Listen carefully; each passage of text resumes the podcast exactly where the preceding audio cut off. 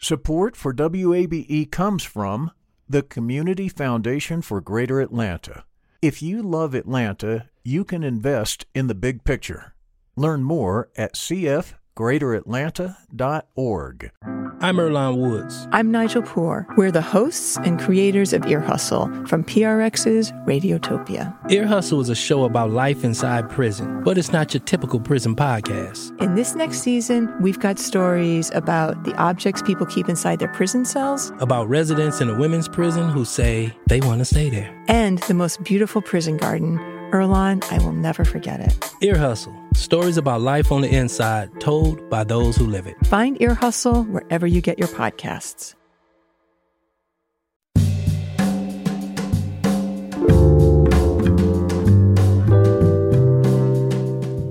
From WABE in Atlanta, welcome to this Thursday edition of Closer Look. I'm Rose Scott.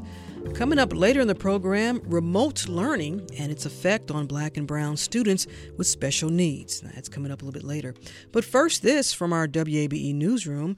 Emil Moffatt reports dozens of demonstrators gathered outside the state capitol earlier today to protest against the Republican bills that, quote, add restrictions to voting. Now, that includes an end to no excuse absentee voting, a reduction in early voting opportunities, and an ID requirement for vote by mail. Now, Emil will have more later today during All Things Considered, hosted by Jim Burress.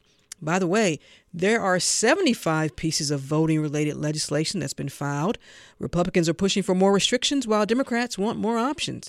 And if you want to know what this is all about, head over to WABE.org and reporter Christopher Austin has a guide with information on many of these measures.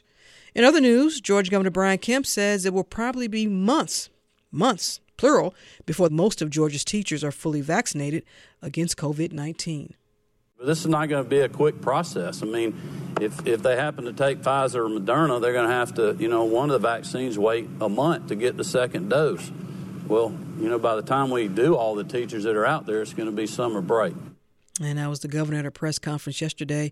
More information is expected today on when the next phases of the vaccinations will take place. Now, the governor also added he is not happy with the Biden administrations, with the way they have, they're distributing the $1.9 trillion COVID 19 relief package to the states. The plan would give aid to states that took a bigger financial loss during the pandemic.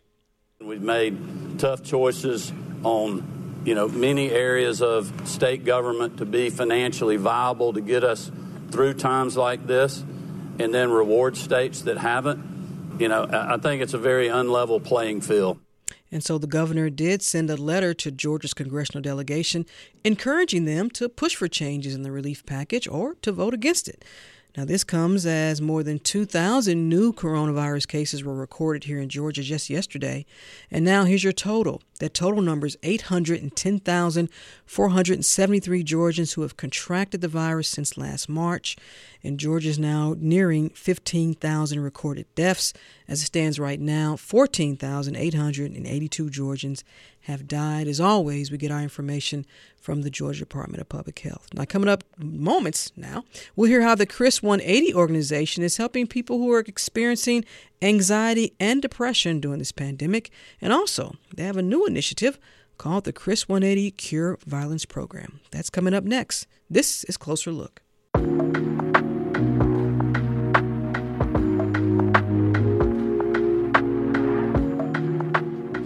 And Closer Look continues now here on 90.1 WABE. This is Atlanta's Choice for NPR.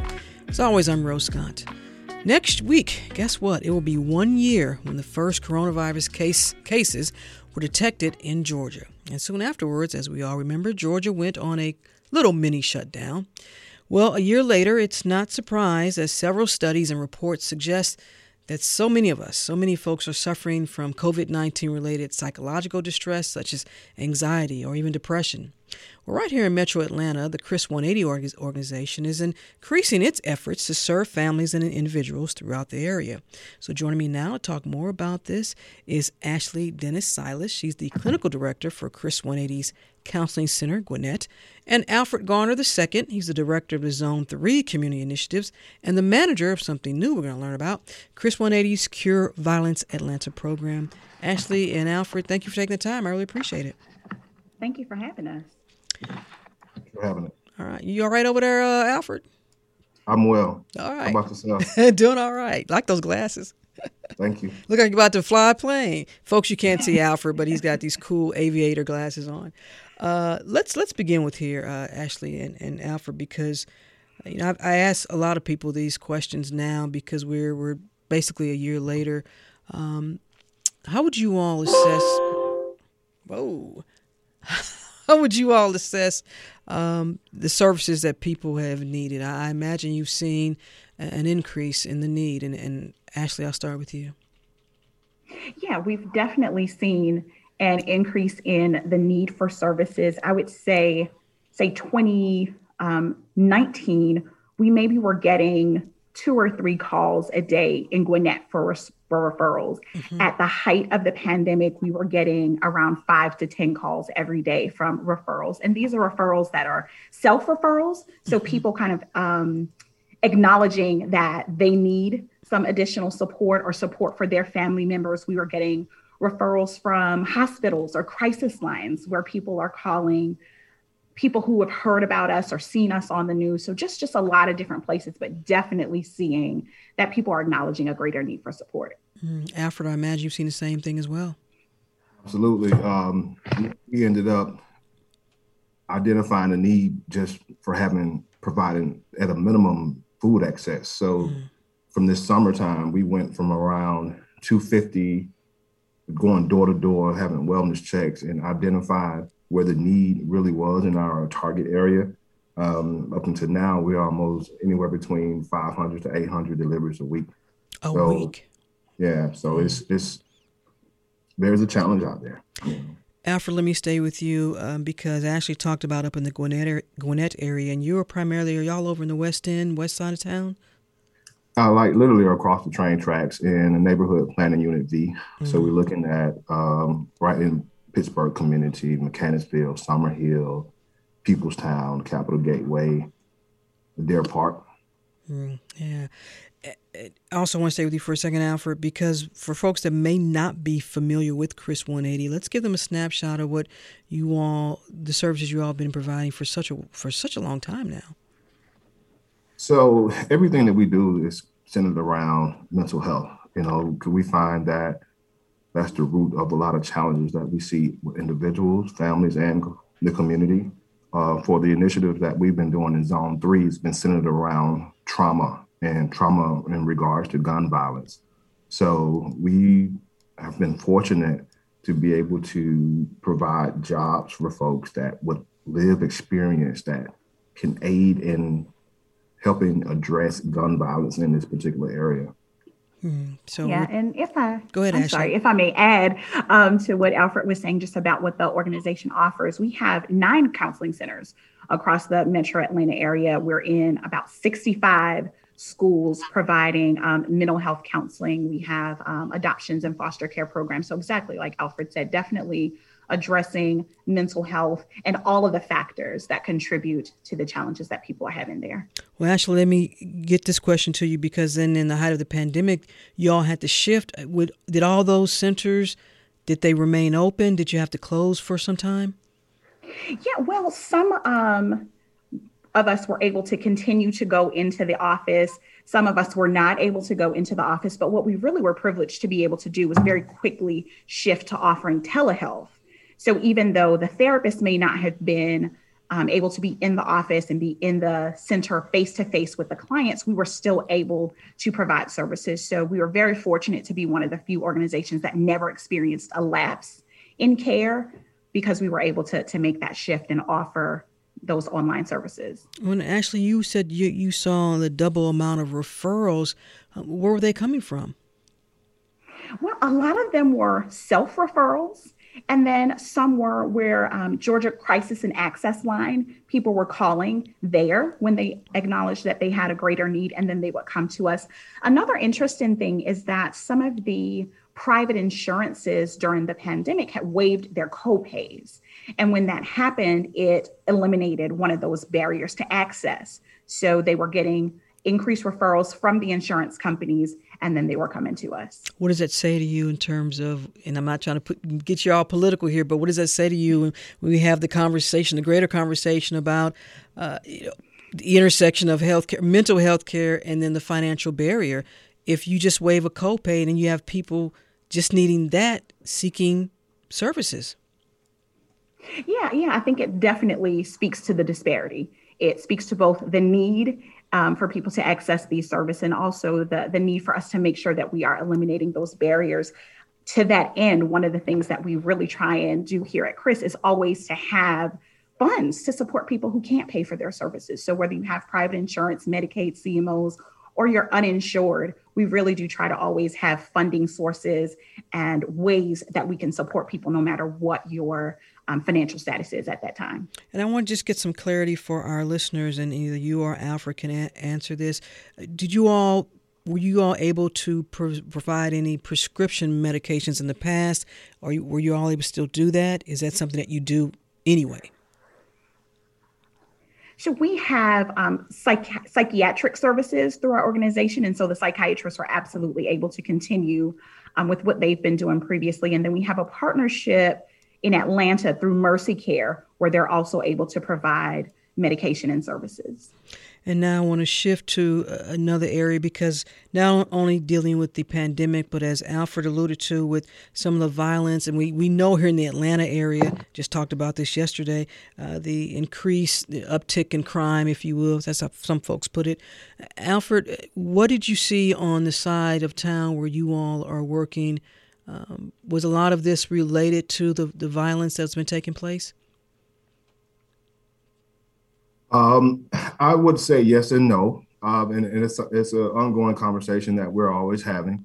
Um, by no means do I think that cure violence alone is um, provided a, a, space to decrease violence, but I think it's a broader conversation, right? So we have a target area in NPUV where we serve and provide uh, wraparound supports to identify individuals who are living that extreme high risk lifestyle. Mm-hmm. Um, I, I, think that on a larger scope of things, you know, when we look at the map of the city of Atlanta, um, we truly have seen an uptick in crimes on the north side. You know, there's a lot of things that's happening in the Lenox Square area. You know, mm-hmm. so but on a larger scope, they group all of that together. Mm-hmm. I think we have to kind of look at non-policing programs like Cure Violence Atlanta and other collaborations that we have and, and wraparound partnerships that we have to provide services and supports for for young people to kind of get them out of that lifestyle. So we have seen a small increase uh, between 2000, 2019 and 2020 in our target area, but we've seen a larger increase overall within the city of Atlanta. Let's dissect the Cure Violence program a little bit more because this is actually the idea came from a program that was originated in Chicago. Is that correct? That's correct. Um, so Cure Violence Global is based off in Chicago. Um, started off as a ceasefire program, and this is one of the very opportunities where you have individuals with lived experience are used to kind of address the social ills in terms of gun violence in these hot spots throughout the United States and abroad. So, you all are going out into the community? Are you asking people to come to gatherings? How are you getting this message to the folks in the community, and, and, and particularly for those that you want to identify to be a part of this program? How do you all? How do you first identify them? Then how do you get them to become part of the program? So again, we have um, position, positions labeled violence interrupters. These individuals live, eat, play in the community. Once upon a time, they may have been drivers of violence. So mm-hmm. drivers of violence know other drivers of violence. So mm-hmm. they have a face card, for lack of better terms, um, that's credible in, in these communities. So I'm, I'm sorry about that. It happens. It's a um, computer. yeah. And um, so we're canvassing the neighborhood. You know, our, our violence interrupters have their ear to the streets. They they know what's going on. They're uh, monitoring social media and seeing you know uh, trends and, mm-hmm. and, following those trends. It leads us to an individual to be able to draw them in and at the very least have a conversation to talk, sit down and talk about our program.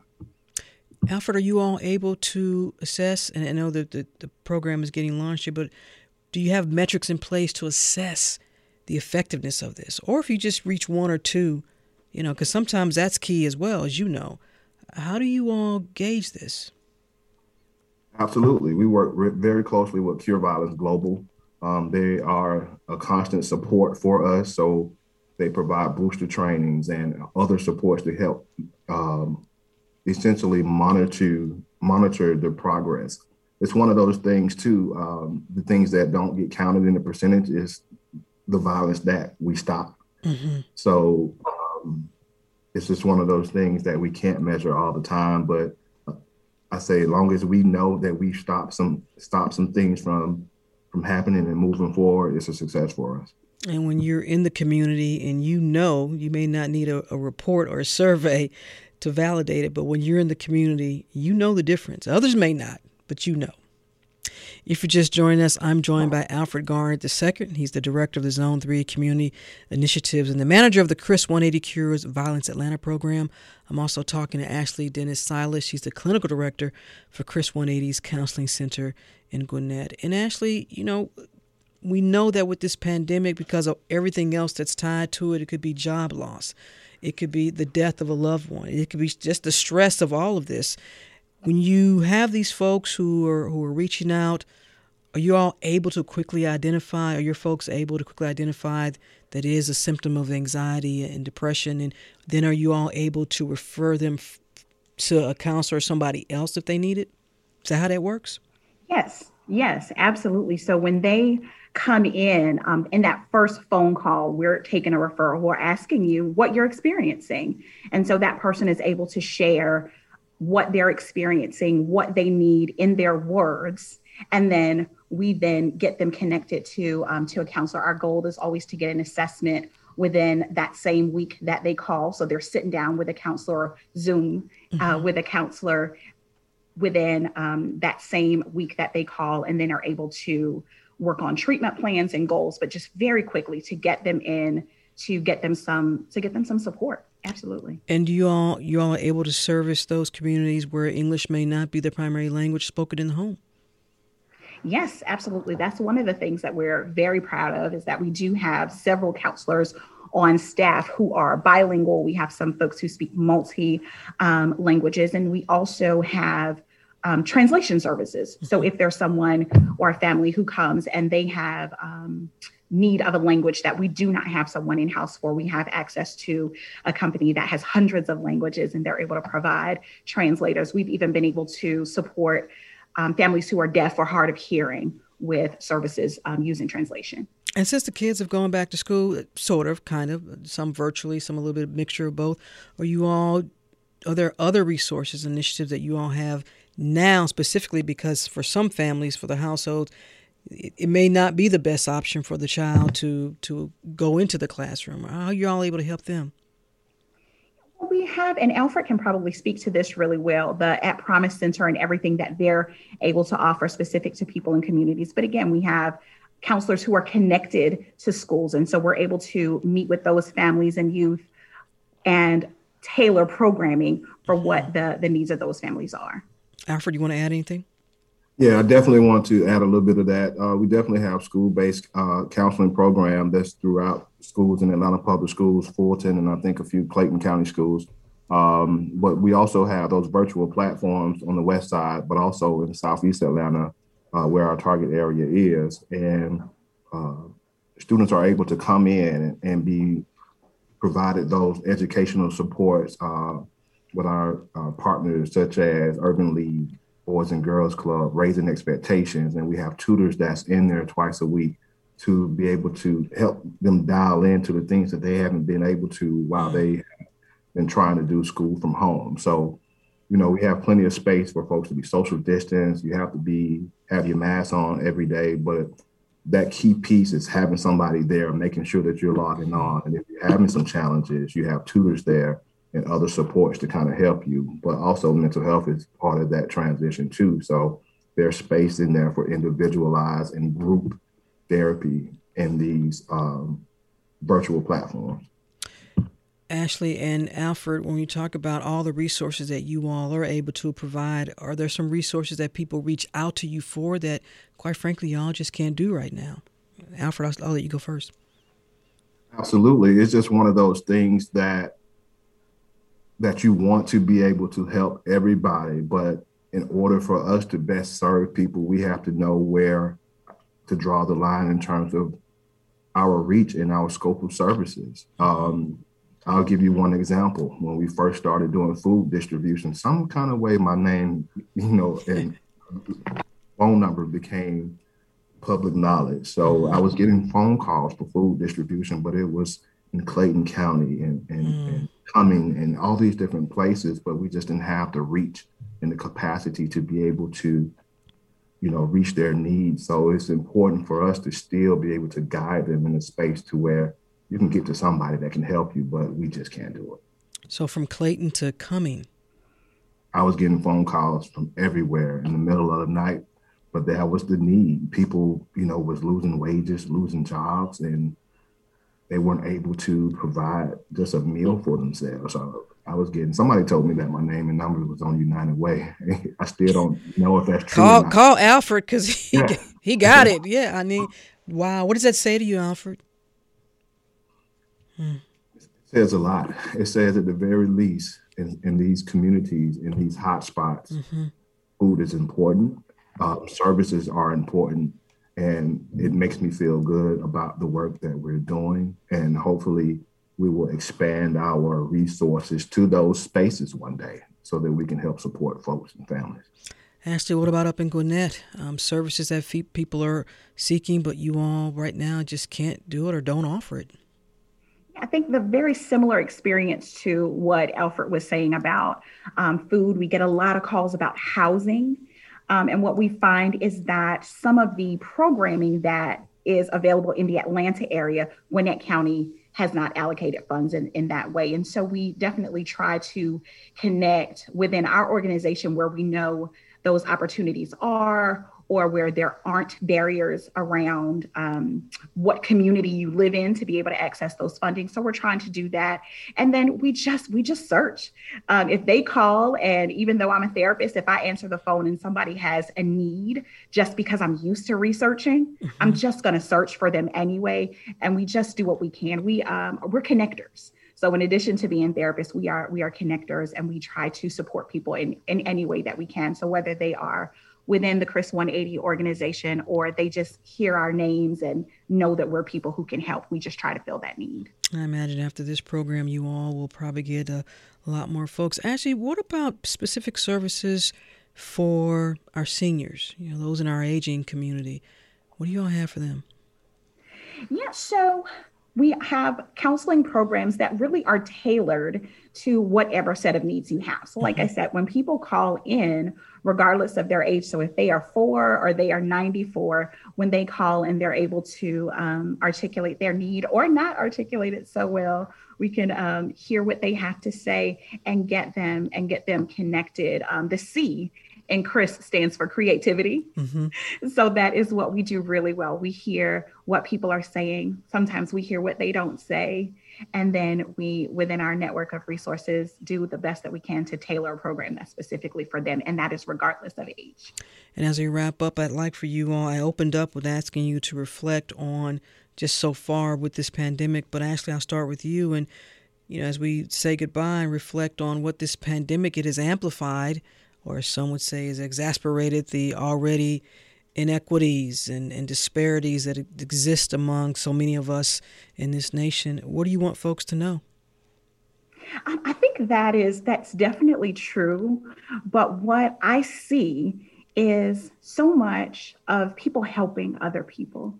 And that's that's what I've really seen. That's been my my great takeaway. I think that what we see is that people are there supports are there. We are able to ramp up and connect to one another when we need to. And that if we're if we're asking for help, if we're acknowledging that we need help, that those supports, those supports are there. And I think that's just such an such an important takeaway. And Chris 180 is a place that you can find help and support. I think that's just important to take away from this conversation. Alfred, I'll give you the last word on that.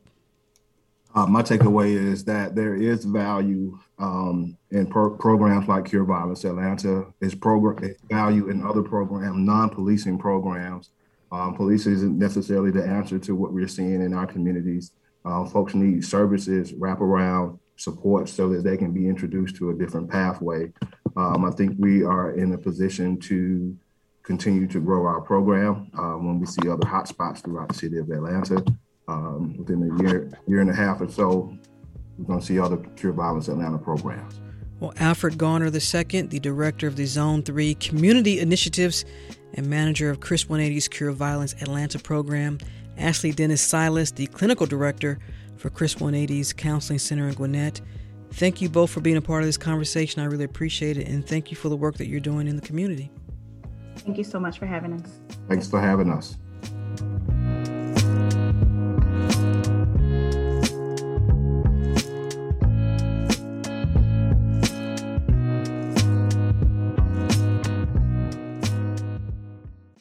Support for WABE comes from the Community Foundation for Greater Atlanta. You can go beyond giving to impact. Learn more at cfgreateratlanta.org. The field of mental health counseling is growing rapidly, and Richmont Graduate University can equip you with everything you need as a licensed professional counselor while integrating your faith into your clinical practice. Programs are offered in Atlanta, Chattanooga, and online. Apply today at richmont.edu. That's R I C H M O N T.edu.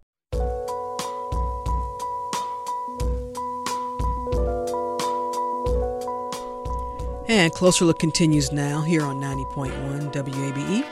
This is Atlanta's Choice for NPR. As always, I'm Rose Scott.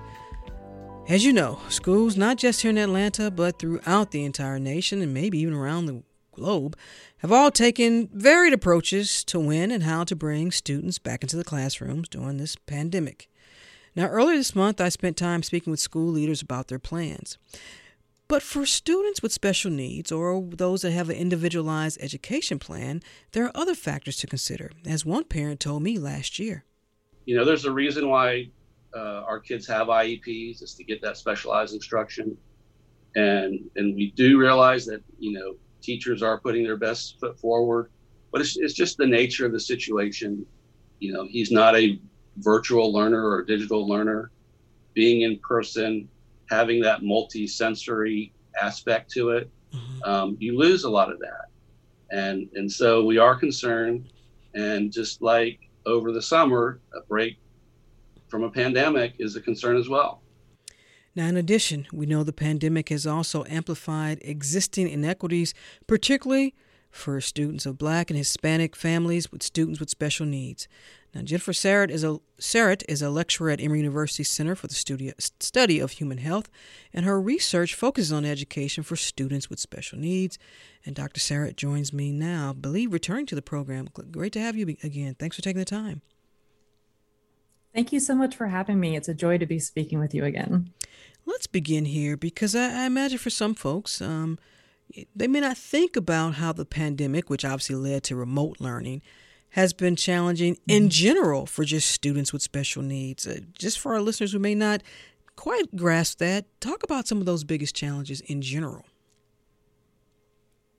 Well, a lot of kids with disabilities, students with disabilities in school, have additional supports that range from having a full-time person alongside the student throughout the entire day to help them with anything from staying on task to um, holding a pencil to transitioning from one technology or one i'm sorry activity to the mm-hmm. next to somebody who just checks in and gives maybe some speech therapy every once in a while occupational therapy things like that um, and so this level of need, a lot of these services are really challenging to translate into a digital environment and a virtual remote environment. And so I know a lot of parents are really struggling with you know how to how to make sure that their child isn't losing skills. I mean mm-hmm. the the father that you just quoted or, or the, that we just listened to talked about over the summer. That's a huge concern for many parents and the mm-hmm. reason why a lot of students with disabilities go to summer school so that they don't lose all these skills. So i can just imagine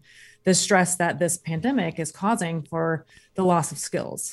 And that parent said, My child is not a digital learner, not a virtual learner. And I know this is not lost on you. So many families are grappling with that. Uh, Dr. Sarrett, it is, I don't know if there's been a a report that suggests the best way to do this, and we're going to get later into data, but this is a challenge I don't know if any school district, unless you can tell us, or if there's a model out there that has at least you know been able to find some success during this pandemic with our students who require special with special needs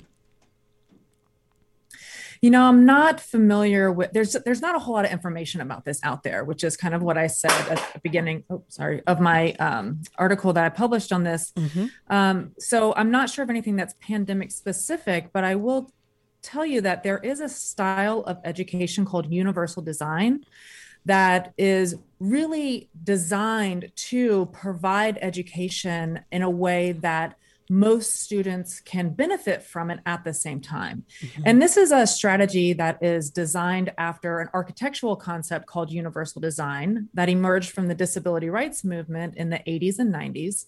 And is really about building spaces and places that the most amount of people can access most of the time mm-hmm. and there and this tech or this strategy this framework which has seven main principles things like equity of use um, flexibility in use tolerance for error things like that has been translated into the learning environment and now we mm-hmm. have universal design for learning and so i think that if we had uh, if our educators had more training on things like universal design and how to employ it in person and virtually, mm-hmm. we could really find some creative strategies that will help not only our students in special education classes and getting special education services, but all of our students. Well, and then when we talk about those students who might require an individualized learning plan in general, but then particularly when we break that down to students in what we call our black and brown families, there may be some other barriers to remote learning. And let's just begin with access to connectivity. That's that's probably the primary one right there. I mean that that is really true. We all can you know remember think back to the beginning of the pandemic when all of a sudden we were seeing all these images of students who didn't have access to wi-fi doing their schoolwork in libraries or sitting in parking lots in their cars um, you know getting the wi-fi from the starbucks or whatever the case may be and this is going to be even more difficult if you have a student who has sensory needs for example and and can't um, it, it, needs uh, to be in a particularly quiet place or sit in a particular way or mm-hmm. something like that or a student that has attentional deficits and then has all these um, distractions going on with people coming in and out and sounds it just you know adds an additional layer of complexity and difficulty onto not having access to uh, things like Wi-Fi, mm-hmm. and then a lot of the recommendations that are out there for students who are getting special education services are things that simply aren't financially accessible to a lot of families, particularly Black and Brown families. Things like having two tablets, mm-hmm. for example. Yeah, you're you're absolutely right on that. And, and Dr. Sarrett, to hear something else because if you want to say, okay, well, the digital divide is one aspect, but then let's understand this too. This virus is disproportionately affecting the same communities you and I are having this conversation about. And then also, too, perhaps a parent or parents, they are also frontline workers or they're workers who are having to go to work so they can't be at home. So there's another barrier. Or they are a caregiver, but perhaps the that parent or grandparent cannot be in the home, be, or maybe they are, or in the same household, and if one person contracts this virus, then that's a whole nother set of, of issues that can compact a family. All this is part of sort of what you've been hitting at. We're going to get to the, your article in a moment, but that's at the core of what you're talking about. Yeah, it's a perfect storm of factors to increase disparities in Black and Brown families. So we have higher rates of disability, um, and uh, particularly African American and Native American children and adults.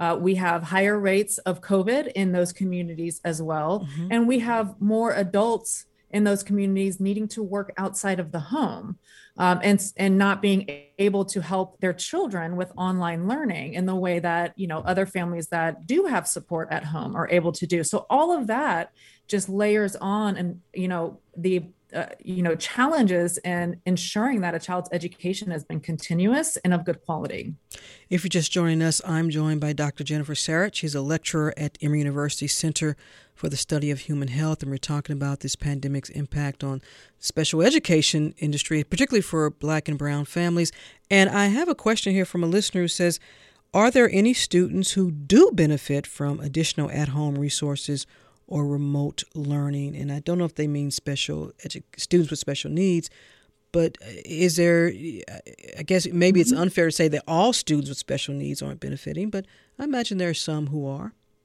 Yeah, absolutely. I remember back when I was, um, I used to work um, in special education as a direct care provider and educator. And I had a high schooler who was on the autism spectrum, and he really struggled with in person schooling because it was too slow for him. He didn't see the homework as being um, necessarily helpful. He saw it was redundant, so he wouldn't mm-hmm. do it. And so he ended up going um, and switching to a virtual learning format that he could do at his own speed. Mm-hmm. Um, and I think that, you know, thinking about, you know, the shifts in relation to disability to things like online learning and even virtual work there's a group of people with disabilities who say this is great i've been asking for these kinds of accommodations for a long time that when my you know my disability means that i can't leave the house and i can still do you know reach my task and do things like that but then there's a whole bunch of people with disabilities for whom this shift to technology isn't actually working out mm-hmm. that great. So, people with, for example, hearing impairments. Zoom now has automatic closed captioning, which is great. But if you have what's called the deaf accent, it doesn't really pick up on that accent. So, it can't really caption you. Mm so there are you know challenges to um, you know that are that are introduced but yeah there are some students who might be really thriving in this environment i want to read a quote from the piece that you authored and and if folks want to check it out we'll have a link on our website but it's from the piece titled covid-19 deepens structural inequities in american special education and you write quote Data on various components in the relationship between COVID 19 and the outcomes for black and brown students with disabilities is not conclusive. Now, does that also mean a lack of data and research at this intersection of our black and brown families and, and special education needs? Is that what you're talking about? So there's not enough data out there even for you all to know how to fix the problem. Is that what you're saying? It's yes, that's exactly what I'm saying. So I'm not a researcher, written, so I hope my definition was somewhat made yeah, sense. get on it, researchers. Come on.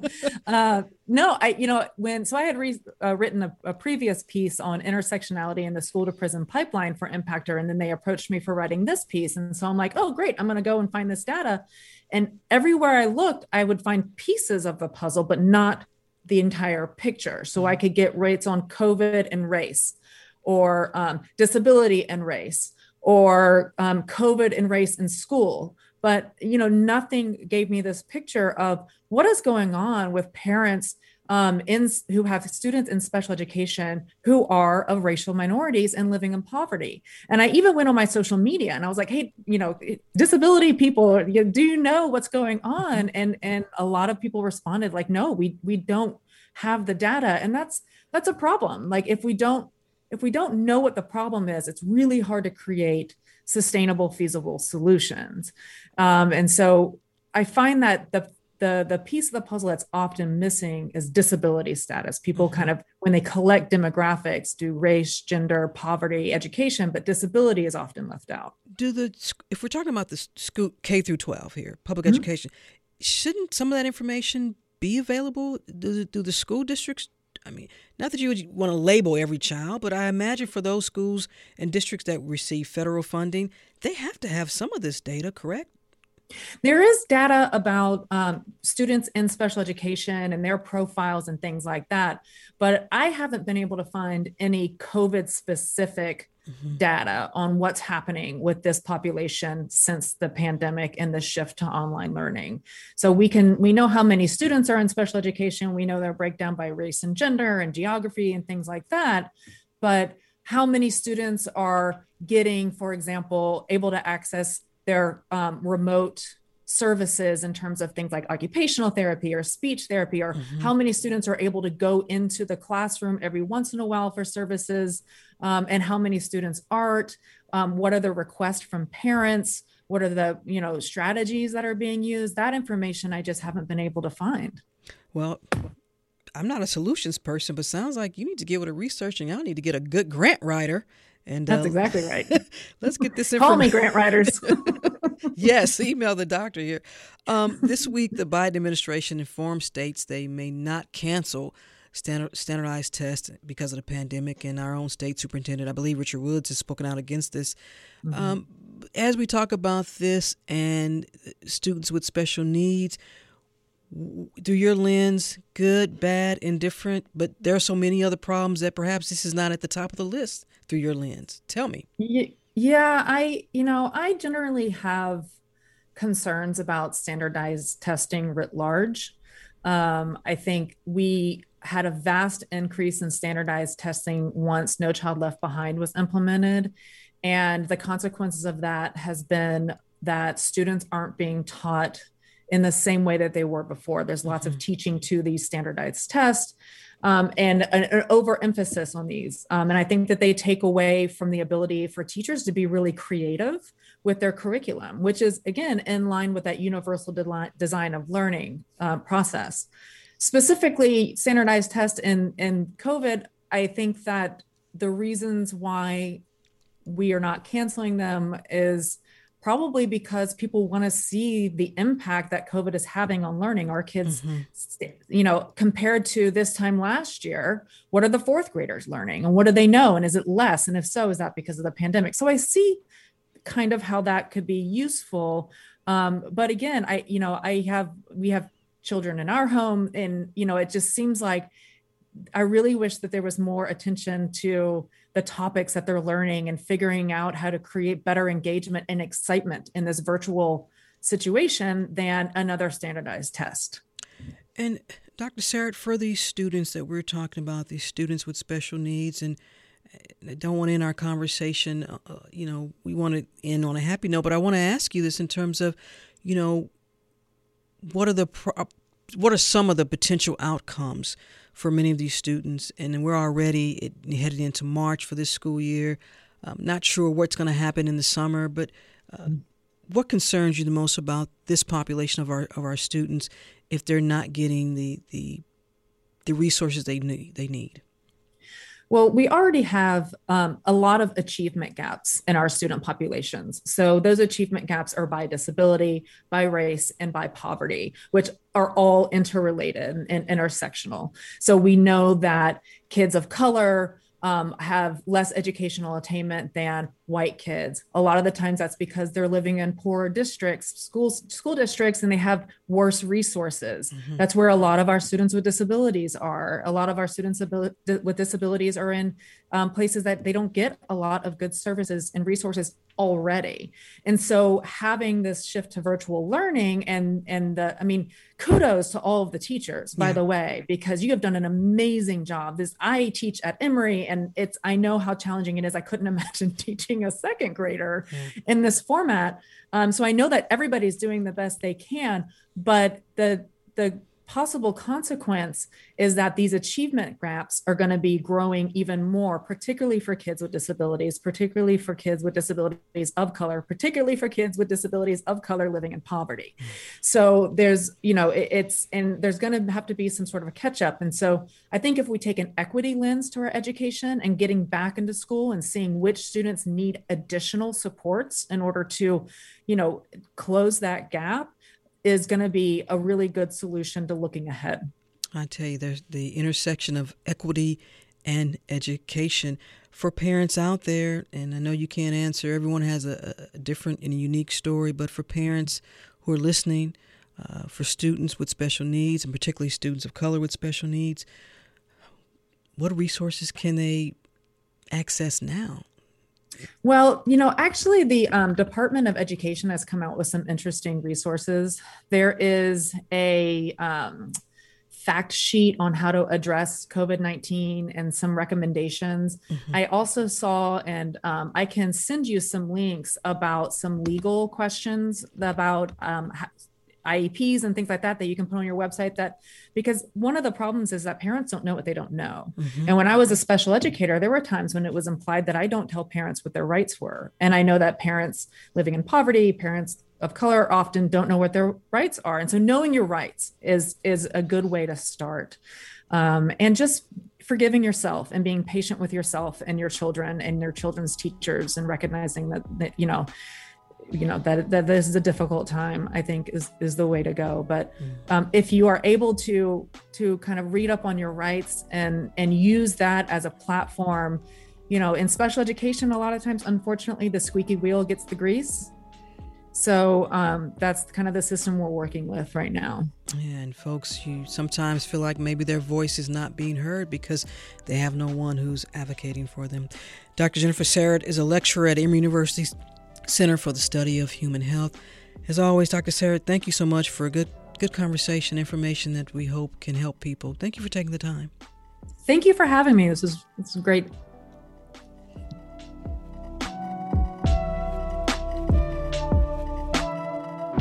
And that's it for this edition of Closer Look, which is produced by Grace Walker and LaShawn Hudson. Our engineer is Kevin Rinker. If you missed any of today's program, it's all online at wabe.org slash closer look. And of course, Closer Look weeknights at 8 p.m., as well as our podcast. Subscribe to Closer Look wherever you like, because it will be there. Stay tuned to 90.1 WABE, Atlanta's choice for NPR. As always, I'm Rose Scott.